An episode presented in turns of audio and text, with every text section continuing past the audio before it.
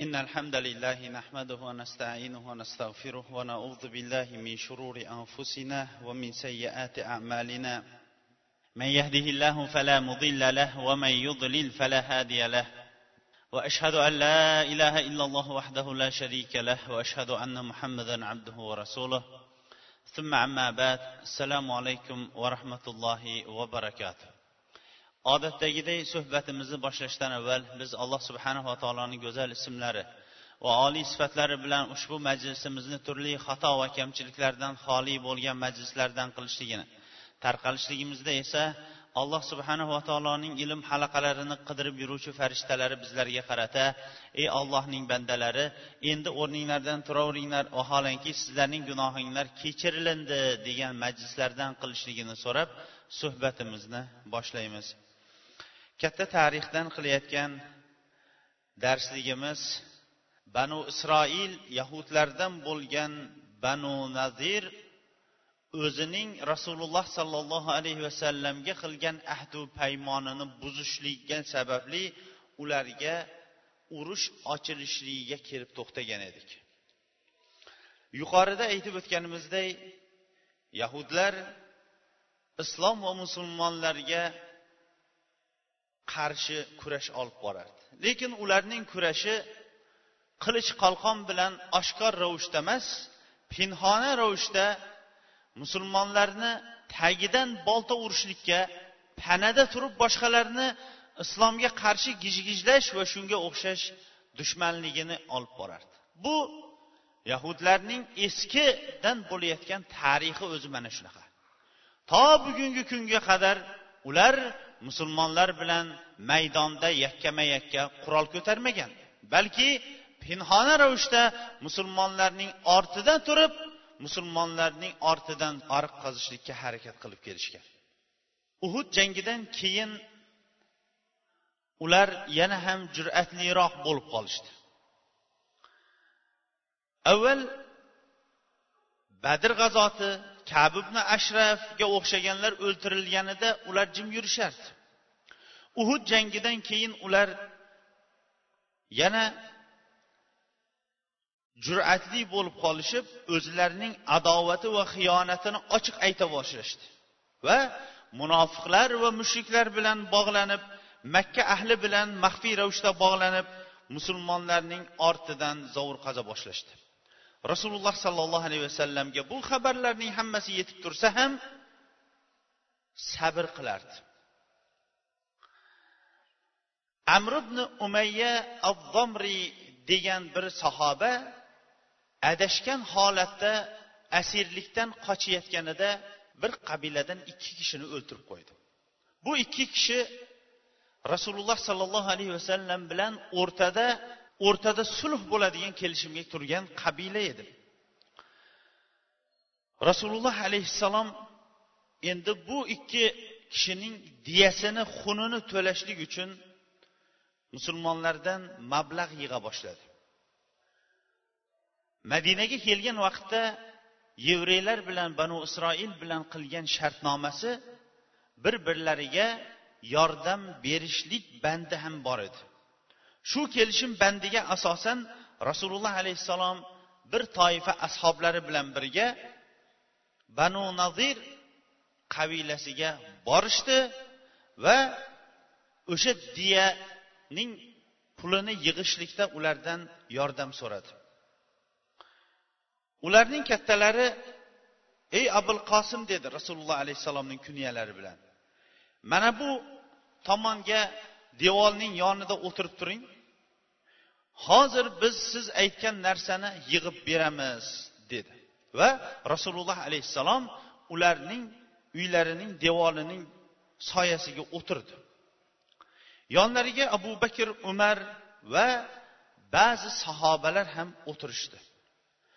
Yahudlar ichkariga kirishganidan keyin o'zaro yolg'iz qolganda shayton ham ularga amallarini chiroyli ko'rsatib o'zaro rasululloh alayhissalomni o'ldirishlikka ular ahdu paymon qilishdi. Va ular aytdiki qaysi biringlar mana bu tegirmon toshini ko'tarib devor ustiga chiqib uning boshiga tashlab boshini yorib shu bilan undan qutulamiz dedi. Ular ichidagi eng badbaxtlaridan bo'lmish amr ibn juhash degan yahudiy shuni men qilay dedi. Vo ajabo! Vo ajabo yahudlarda bilim bor edi. Lekin shu bilim bo'lishiga qaramasdan ulardagi rasululloh alayhissalomga bo'lgan hasadi u kishini o'ltirishlikkacha olib bordi. Insondagi hasad shu daraja ham bo'lar ekanki insonni o'limiga olib borishlikka ham sabab bo'lar ekan. Shayxul islom rahimaulloh mavqei ko'tarilib borayotgan vaqtda u kishining dushmanlari xalifaning huzuriga kirdida shunaqangi bir katta fitna tarqatyapti bu. O'ltiring dedi. Shunda xalifa ham dono aqlli kishi edi. Qanaqa qilib bu kishini o'ltiramiz gunohi nima bo'ladi deganda bu o'ltiring deyayotganlarning ham bilimlari shayxul islom rahimaullohni bilimidan kam emas edi.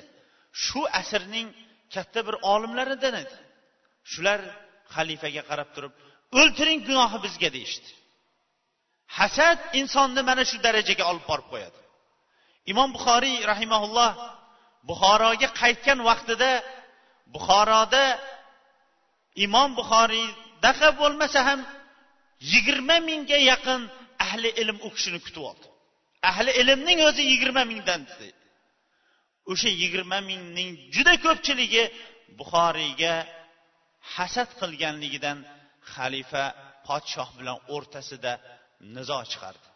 Shogirdlarning biri aytadi imom buxoriyni buxoro ahlining barchasi kutib olishlikka chiqishdi. Lekin kuzatayotgan vaqtda mendan boshqa hech kim kuzatmadi deydi insonlardagi hasad mana shu darajaga olib boradi.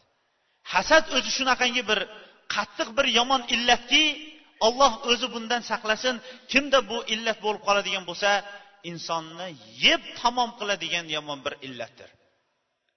Eng birinchi hasad odam alayhissalomga iblisning qilgan hasadi ollohning amriga osiy bo'lishlikka jannatdan yerga quvilishlikka va la'nat tamg'asi bosilishlikka sabab bo'lgan amal bu hasad bo'ldi. Rasululloh sollallohu alayhi vasallamning payg'ambarligini ular aniq bilishardi. Alloh taolo aytadi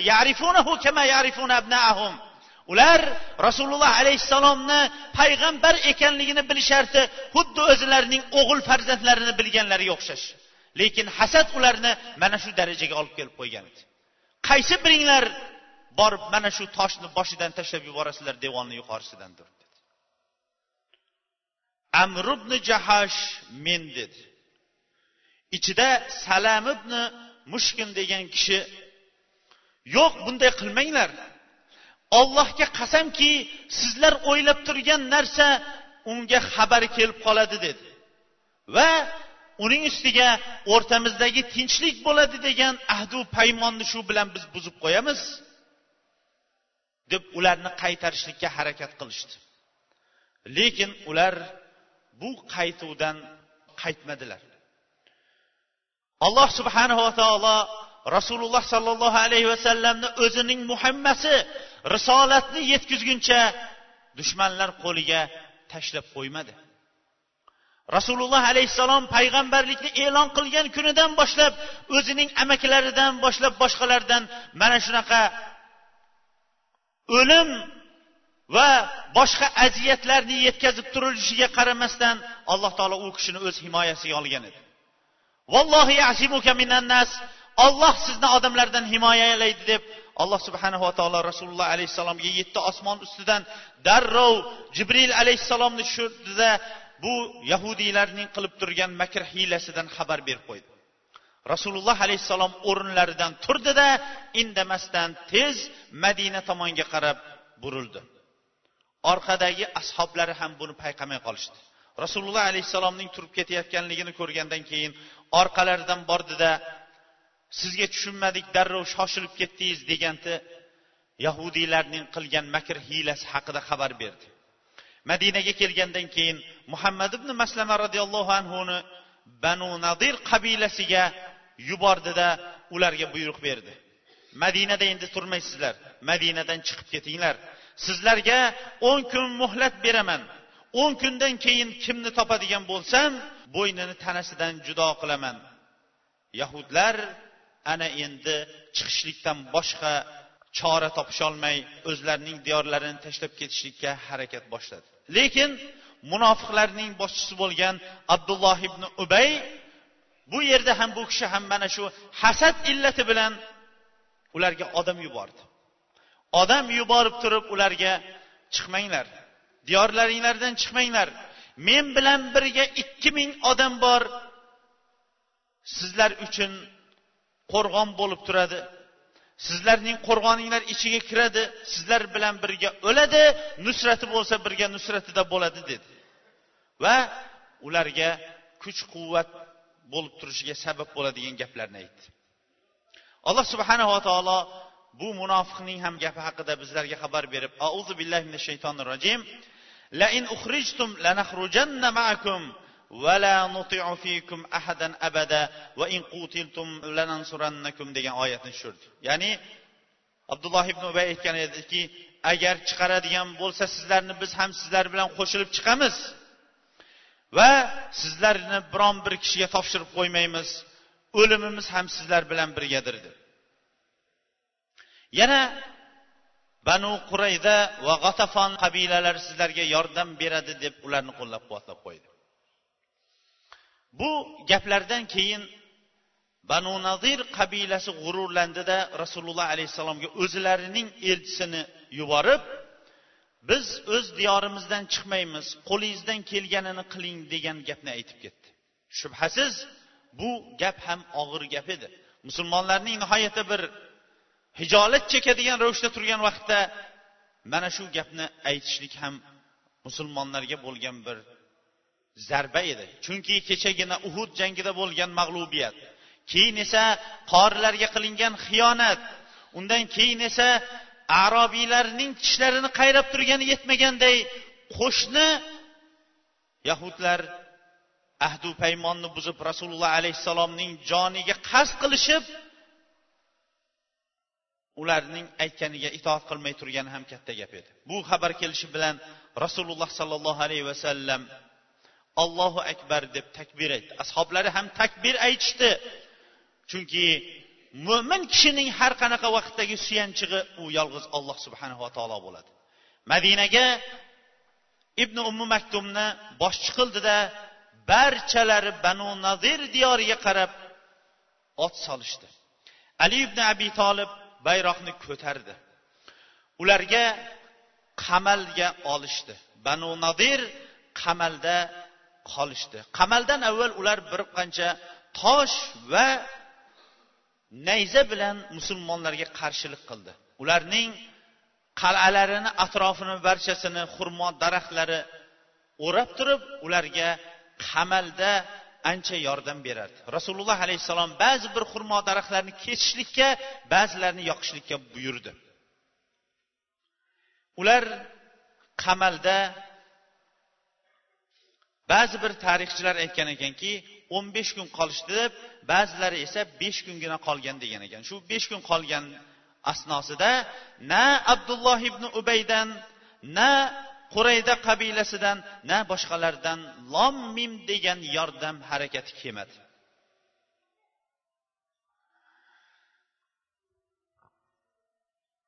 Ulardan yordam kelmaganidan keyin alloh subhanava taolo banu isroil banu qurayda qabilasiga qalbiga qo'rquv soldi.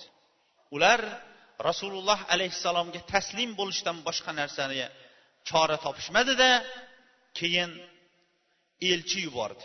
Rasululloh alayhissalom elchini qabul qilib ular o'z shaharlaridan o'zlarining nafslari jonlarini va farzand ayollarini olib chiqib ketishadi. Tuyalari ko'targan asbob uskunalarini olib chiqib ketishadi lekin qurollarini topshirishadi dedi. Ularning barchasi bu hukmga rozi bo'lishdi. Hasad qilganligidan uylarida boshqalar o'tirmasligi uchun qo'llari bilan uylarini buza boshladi. Ba'zilari eshik derazalarini ovoldi. Hatto ba'zilari shiftga boylanadigan arqonlarigacha ovolishdi. Ayollari go'daklarini olishdi. Barcha o'zlari bilan olgan narsalari olti yuz tuyaga yuk bo'ldi. Va ular ko'pchiligi va kattalari shom tomonga va haybar tomonga qarab jo'nalishdi. Ulardan ikki kishi musulmon bo'ldi qolganlari qaytib ketishdi. Rasululloh sollallohu alayhi vasallamga banu nadir qabilasining qurol aslihalari qoldi. Banu nadir qabilasining qurol aslihalari yerlari molu davlatlari musulmonlarning kuch quvvatiga sabab bo'ldi. Rasululloh sollallohu alayhi vasallam abu dujana va sahlubni haniflarga ko'proq qilib bu g'animatlardan berdi ular faqir bo'lganligi uchun ham. Bu voqea to'rtinchi hijriy yil rabiul avval oyida milodiy avgust oyining olti yuz yigirma beshinchi yiliga to'g'ri kelar edi. Mana shu bilan rasululloh sollallohu alayhi vasallam ancha atrofdagi tishini qayrab turgan dushmanlarning ham endi islomga qarshi o'ylanib gapirishligiga o'ylanib amal qilishligiga sabab bo'ladigan bu amal bo'lib qoldi. Musulmonlar bu nusrat bilan avvalgi uhud jangida yo'qotgan nusratining o'rnida ancha xotirjamlik madina atrofiga xotirjamlik kirdi. Lekin rasululloh sollallohu alayhi vasallamga xabar keldiki atrofdagi arobiylar sahroiylar maharib va banu salaba g'atafon qabilalaridagi arobiylar rasululloh sollallohu alayhi vasallamga qarshi kurashga tayyorgarlik ko'ryapti degan xabar kelib qoldi. Bu arobiylar sahroy xalq bo'lib turib na madaniyat na muomala bilmasdan qattiqlik shafqatsizliknigina bilardi. Rasululloh sollallohu alayhi vasallamni bir dindor bo'lib qoldi deb turib u kishiga qarshi madinada rasululloh alayhissalom kelib da'vatini boshlagandan buyon o'zining qilichining tig'ini ular qayrab yurishardi. Rasululloh sollallohu alayhi vasallam hijriy to'rtinchi yilning jumadul ula rabiul sani oylarining oxiri jumadul ula oyining avvallarida ularga qarshi bir ming besh yuz odam bilan birga chiqdi. Va kechqurun yurib kunduz kuni dam olardi. Hatto askar lashkar dushman rasululloh alayhissalomning kelayotganligini bilmasligi uchun va to'satdan ularga hujum qilishligi uchundir. Rasululloh sollallohu alayhi vasallam bu diyorga o'n besh kecha degan vaqtda yetib bordi. Chunki madinadan o'n besh kunlik masofadagi uzoq shom diyoriga taqriban besh kunlik yo'l qoladigan ravishdagi chegaradagi o'rin edi. Borishligi bilan dushmanga payqatmagan holatda darrov hujum qildi. Ular musulmonlarning kelganligini bilishligi bilan xalqi atrofga tormor bo'lib qochib ketdi. O'zlarining tuya qo'y va boshqa zodu rohilalarini tashlagan holatda tog'larga tormor bo'ldi. Rasululloh alayhissalom ular tashlagan o'ljalarni egallagan holatda bir qancha kun mana shu yerda turdi. Atrofga askarlarini yuborib turib to'plang qolgishligi mumkin bo'lgan dushmanlarni tormor qilishlikka odam yuborib turdi. Lekin mana shu vaqt ichida boshqa tarixchilar ba'zi bir janglar bo'lganligini aytar ekan lekin to'g'rirog'i deydi bizni muallifimiz bu o'rinda jang bo'lmadi. Chunki jang bo'lishligi o'zi siyosatga ham to'g'ri kelmas edi. Abu sufyon uhud jangidan qaytib ketayotgan vaqtida kelasi yil badrda qayta uchrashamiz degan vaqt kelib qolgan edi. Badrdagi ikkinchi marta yo'liqadigan masalani hal qiladigan vaqt yaqinlashib qolgan edi. Shuning uchun ham yangitdan urush ochishlik bu siyosatga to'g'ri kelmas edi. Aksincha kuch quvvatni yig'ishlik darkor edi. Rasululloh sollallohu alayhi vasallam madinaga xotirjam va omonlik tinchlik bilan o'ljalarni olib keldi. Bu bilan madina atrofida yana bir tinchlik qaror topdi. Atrofdagi arobiylar tormor bo'lishligi bilan musulmonlar yana uhud jangida topgan mag'lubiyatini qayta o'zining nusratini tiklab oldi. Uhud jangi o'tganligiga ham bir yil o'tdi. Abu sufyon aytib ketgan va'daga berilingan va'da ustidan chiqishlikka payg'ambar alayhissalom haqli edi. Rasululloh alayhissalom va ashoblari abu sufyonga qarshi chiqishdi. To'rtinchi yilning shaban oyida milodiy olti yuz yigirma oltinchi yil yanvar oylariga to'g'ri kelardi. Rasululloh sollallohu alayhi vasallam bir ming besh yuz kishi ichida chiqdi. O'nta otliq bor edi. Bayroqni ali ibn abi tolib roziyallohu anhu ko'tarardi. Madinaga abdulloh ibn ravohani hokim qilib qoldirdi. Va badrga qarab chiqib ketdi. Abu sufyon ham ikki ming askar bilan makkadan chiqdi. Ellikta otlig'i bor edi. Zahron degan joydan o'tganida o'sha yerdagi bir suv qudug'iga tushib shu yerda dam oldi. Lekin abu sufyon xuddi ovga sudragan itday bu safar og'ir qiynalgan holatda urushga chiqqan edi. Shu yerga chiqqanida ko'p o'ylanib qoldi. Urushlikka qiynalib turgan abu sufyon shu yerda turganida musulmonlarning jang maydonidagi shiddatini qayta o'ylab yuragiga qo'rquv tushdida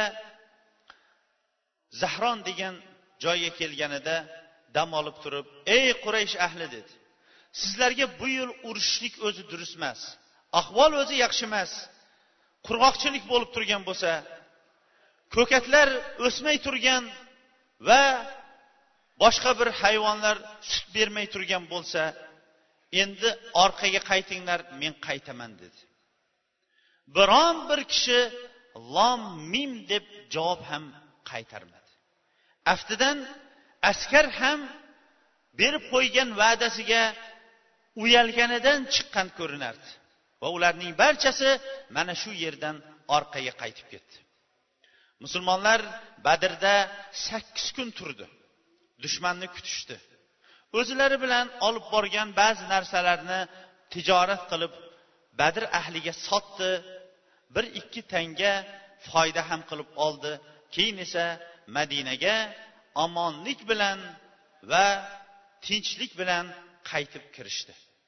Bu yurish badrning ikkinchi yurishi deb tarixda nom olib qoldi. Rasululloh sollallohu alayhi vasallam badrdan tinchlik omonlik bilan kelganidan keyin madinada tinchlik xotirjamlik. Madina atrofida esa yana tinchlik xotirjamlik qaror topdi. Mana shu voqeadan olti oy o'tar o'tmas rasululloh sollallohu alayhi vasallamga xabar keldiki davmatu jandal degan atroflardagi ba'zi bir qabilalar rasululloh sollallohu alayhi vasallamga qarshi askar to'playotganligi xabar keldi.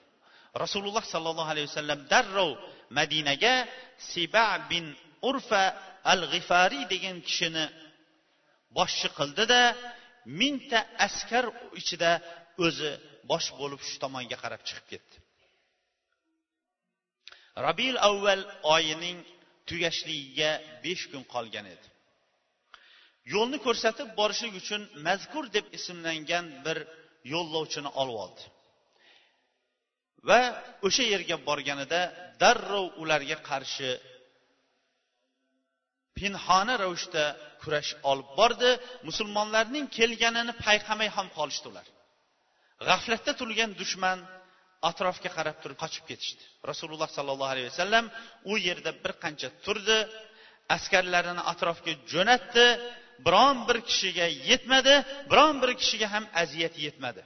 Va qolgan o'ljalarni dushman tashlab qochib ketgan o'ljalarni olgan holatda madinaga qaytdi. Mana shu yurishlar uhud jangida yo'qotgan tinchlikni qayta o'rniga olib kelishlikka sabab bo'ldi. Madinada yana tinchlik xotirjamlik bir yil mobaynida davom etdi. Ammo yahudlar musulmonlarning tinch xotirjam ravishda yashashligi va xotirjam ibodat qilishlari ularni tinch qo'yib qo'ymadi. Ayniqsa haybarga ko'chib ketgan banu nadir qabilasi musulmonlarga bo'lgan adovatini bir yil ichida saqlab turolmadi badrdagi keyingi jangni kutishdi. Jang bo'lmaganidan keyin ularning ahvoli qanchalik og'ir kechganligini qurayshning kelmaganidagi ahvol qanchalik bo'lganligini ko'rganingizda edi. Keyin esa banu isroil yahudlarning kattalaridan o'ntasi makkaga qarab yo'l oldi.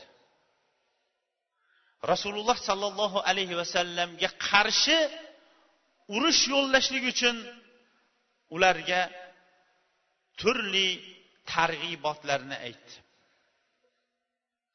Quraysh ahli ularni kutib oldi. Bu qabilalar ham ularning orqa tomondan yordam berishligini va'da qildi. Quraysh ham badrga chiqmaganlik o'zining nomusini qaytarib olishlik uchun bunga ijobat qildi. Keyin esa bu qabila katta qabila hisoblangan banu g'atafon qabilasiga yahudiylarning elchilari borishdi. Ularni ham qurayshni urushga chaqirganday ularni ham urushga chaqirdi. Ular ham ularning gaplarini ijobat qildi. Keyin esa bu yahudiylar boshqa arab qabilalari ichida yurib rasululloh alayhissalomga qarshi ularni gijgijladi va barchalarini urushga chiqishlikka tayyor qilib qo'ydi. Shu bilan ular musulmonlarga qarshi kurashni tayyor qilib orqaga qaytib ketishdi. Haqiqatdan ham ular bu kurashga yahudiylarning chaqirig'i bilan chiqishdi. Abu sufyon makkaning o'zidan to'rt ming askarni oldi. G'atafon qabilasi banu sulaym va banu fazora banu murra banu avf va hokazo mana shunaqa qabilalardan askar yig'averib olti ming askarni yig'ib qo'ydi. Jami abu sufyon to'rt ming banu g'atafon esa olti ming askar o'n ming askar to'planib madinaga qarab kela boshladi. Bu askarlarning barchasi qurollangan va asosiy kuchli baquvvat bo'lib tayyorlangan askarlar edi. Ikkinchi tomonidan shu vaqtda madina shahridagi go'daklaru qariyalar ayollaru keksalarning barchasini jamlaydigan bo'lsa ham madina ahlining barchasi beshikda yotgan go'dagigacha o'n ming chiqmas edi ular. Lekin nihoyatda yaxshi qurol aslihalar bilan qurollangan o'n ming askar madina atrofida barcha qabilalar kelardi. Tarixni o'qiyotgan inson bir ajib bir holatga qoladi. Vo ajabo. Musulmonlar ularga nima yomonlik qilgan edi? Musulmonlarning aybi faqatgina robbim olloh deganligi uchun ham ularni mana shunday qatl qilinishligi kechayu kunduz rasululloh alayhissalomga tinchlik bermasdan aziyat. Endi ichkaridagi siyosatni to'g'irlasa qo'shni banu isroildan bo'lgan fitna chiqib turardi. Uni bitiradigan bo'lsa munofiqlardan bo'lgan yomonlik kelib turardi. Uni bitiradigan bo'lsa atrofdan arobiylar. Uni bitiradigan bo'lsa uzoqdagi arobiylar. Uni bitiradigan bo'lsa eski dushmani bo'lgan quraysh o'zining tig'ini charxlab yana qaytib kelib turaverardi. Allohning rasululloh sollallohu alayhi vasallamga salotu salomlari bo'lsin. Siz u bizga shunchalik dinni yetkazishlik uchun biron bir nafas xotirjam o'tirishligi u kishining nafaqat o'zining jasadiga joni uchun ham tinch o'tiradigan u kishi uchun vaqt bo'lgani yo'q. Rasululloh sollallohu alayhi vasallam islom va musulmonlarga mana shunday qattiq kurash bo'ldi. Bu kurash ming afsuslar bo'lsinki bugungi kunda ham xuddi shundaydir. Qaysi bir o'rinda islom va musulmonlarga qarshi kurash bo'layotgan bo'lsa eng rivojlangan qurol aslihalar bilan arzimagan ustidagi yupun bo'lgan kiyimini kiyishlikka ulgurmagan bechora musulmonning ustida butun badani qurol asliha bilan to'lingan dushman uni ham bu dushmanlar bir joyning o'zidan emas bir qancha mamlakatlardan uni qiynab turib uning ustiga bu bir jara musulmonni bosmachi deb turib turli tuhmatlar bilan uni qatl qilishligi va musulmonlar ham bunga qo'shilib turib o'zi shunaqa yomon odam edi deb turishligi kechagi tarix bilan bugungi tarix o'rtasida mutlaq farq yo'qdir. Shuning uchun ham arab shoirlarining bittasi o'sha vaqtda aytgan ekanki ma laylu bin nahar kechagi kun bilan bugungi kun o'rtasida nimayam farq bor degan ekanlar. Haqiqatdan ham madinaning agar beshikda yotgan bolalarigacha sanaganda o'n mingta aholi chiqmaydigan bo'lsa quraysh o'zining qurol aslihalari bilan qurollangan.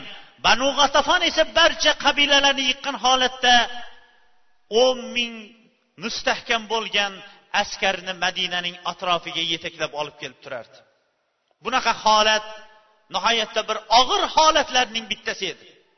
U yetmaganday orqada yevreylar yahudlar biz sizlar bilan birgamiz orqadan hujumni qilamiz deb tursa ichkarida abdulloh ibn ubayga o'xshagan munofiqlar ichkaridan sindiramiz deb turardi. Bunaqa vaqtda har qanaqa ollohning do'sti olloh bilan bog'lanishlikdan boshqa chora topmaydi. Rasululloh sollallohu alayhi vasallamga bu xabar kelganidan boshlab darrov madinada sho'ro ahlini maslahat ahlini yig'dilar. O'zaro maslahatlashdi. Har kim o'zining fikrini aytdi.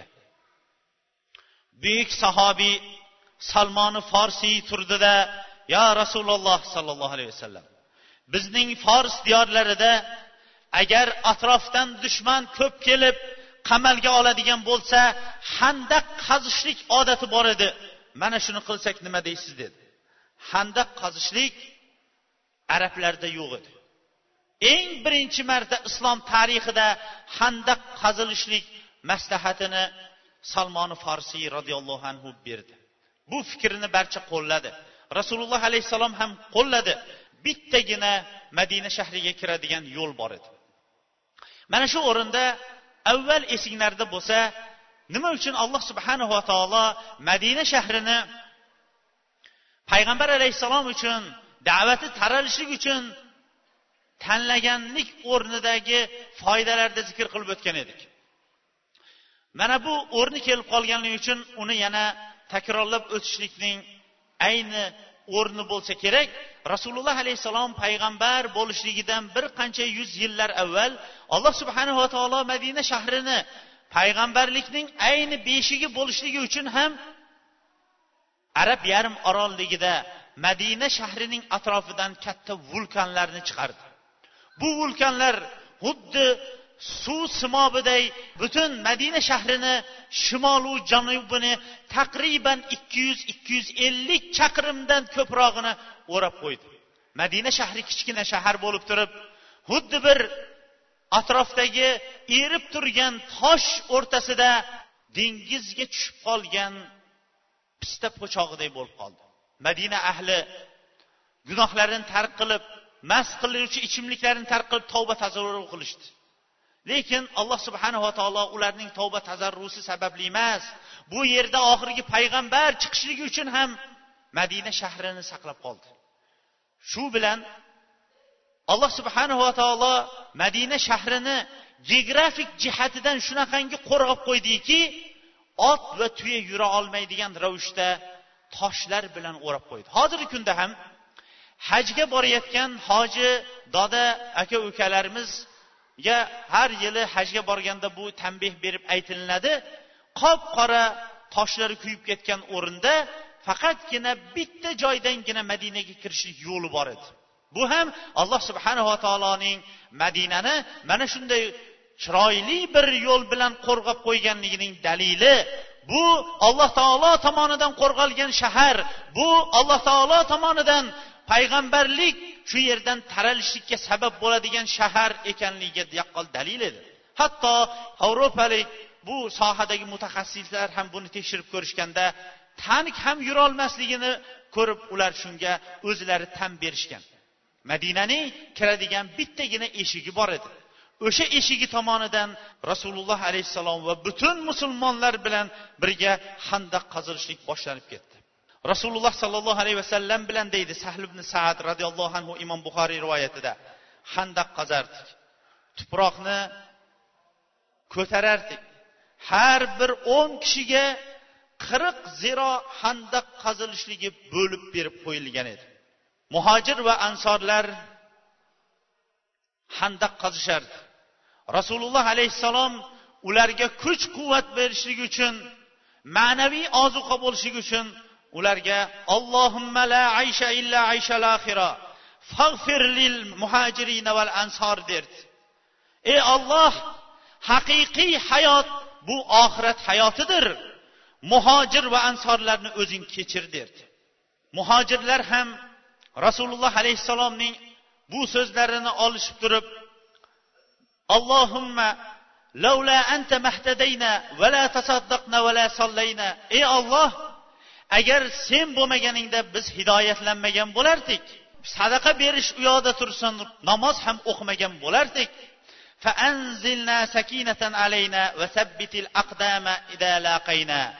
Bizlar uchun sakinatni nozil qilgin va dushmanga yo'liqqanimizda qadamimizni sobit qadam qilgin.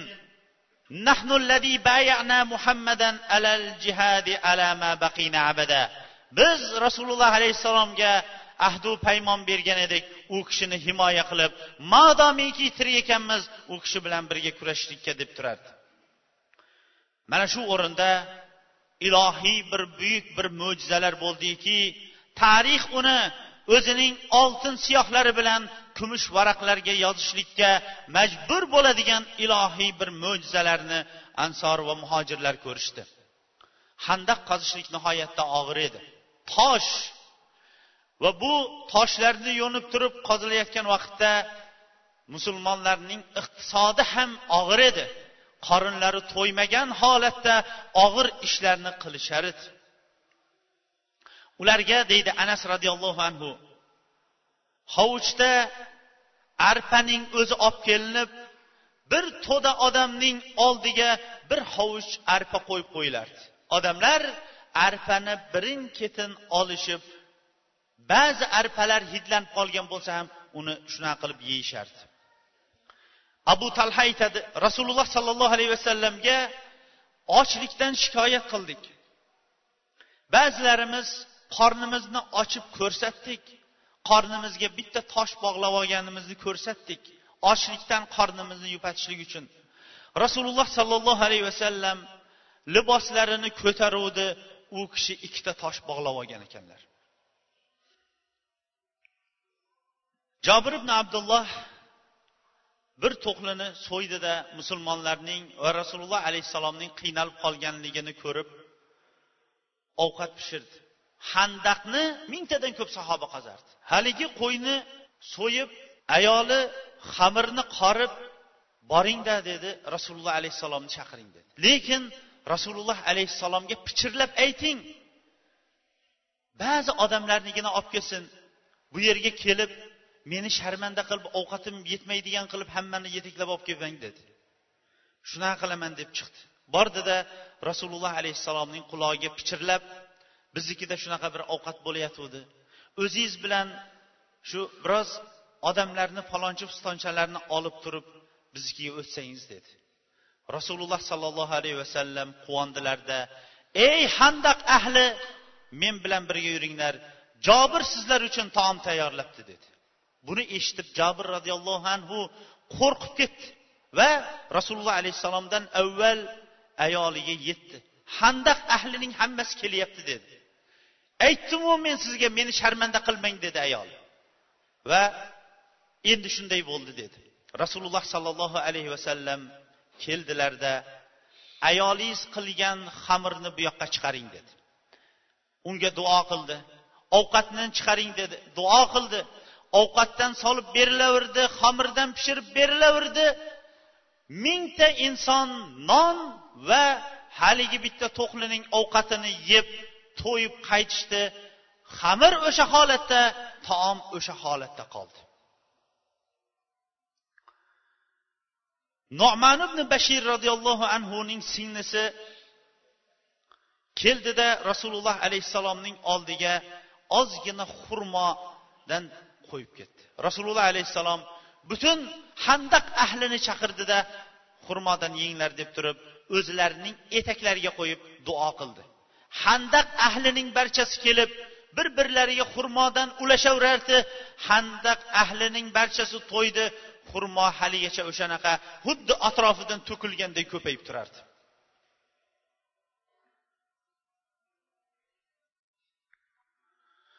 Rasululloh sollallohu alayhi vasallamning o'zlari ham kelib toshlarni ko'tarardi. Mana shunda deydi rasululloh alayhissalomning qanchalik kuchga ega ekanligini bildik deydi. Jobir roziyallohu anhudan imom buxoriy rivoyat qiladi. Handaq qazib turardik. Bir katta toshga kelib shuni ko'tarolmay turganimizda rasululloh alayhissalom keldi. Va men o'zim pastga tushaman dedi. O'zlari pastga tushdilarda toshni silkitib o'zlari ko'tarib tashladilar. Biz uch to'rtta bo'lib toshni qo'zg'atolmay turgan edik. Barro roziyallohu anhu aytadi handaqni qaziyotgan vaqtimizda katta bir toshga keldik toshning o'rnidan qo'zg'almayotganligi atrofdan ursak ham sinmayotganligidan rasululloh alayhissalomga shikoyat qildik. Rasululloh alayhissalom katta tosh urgichni oldida bismillah deb urdilar. Va allohu akbar shom diyorlarining kalti menga berildi dedi. Keyin yana urdilarda men qizil tanlilarning qasrlarini hozir ko'zimga ko'rinib turibdi dedi. Yana urdilarda allohu akbar fors diyorlari menga berilindi.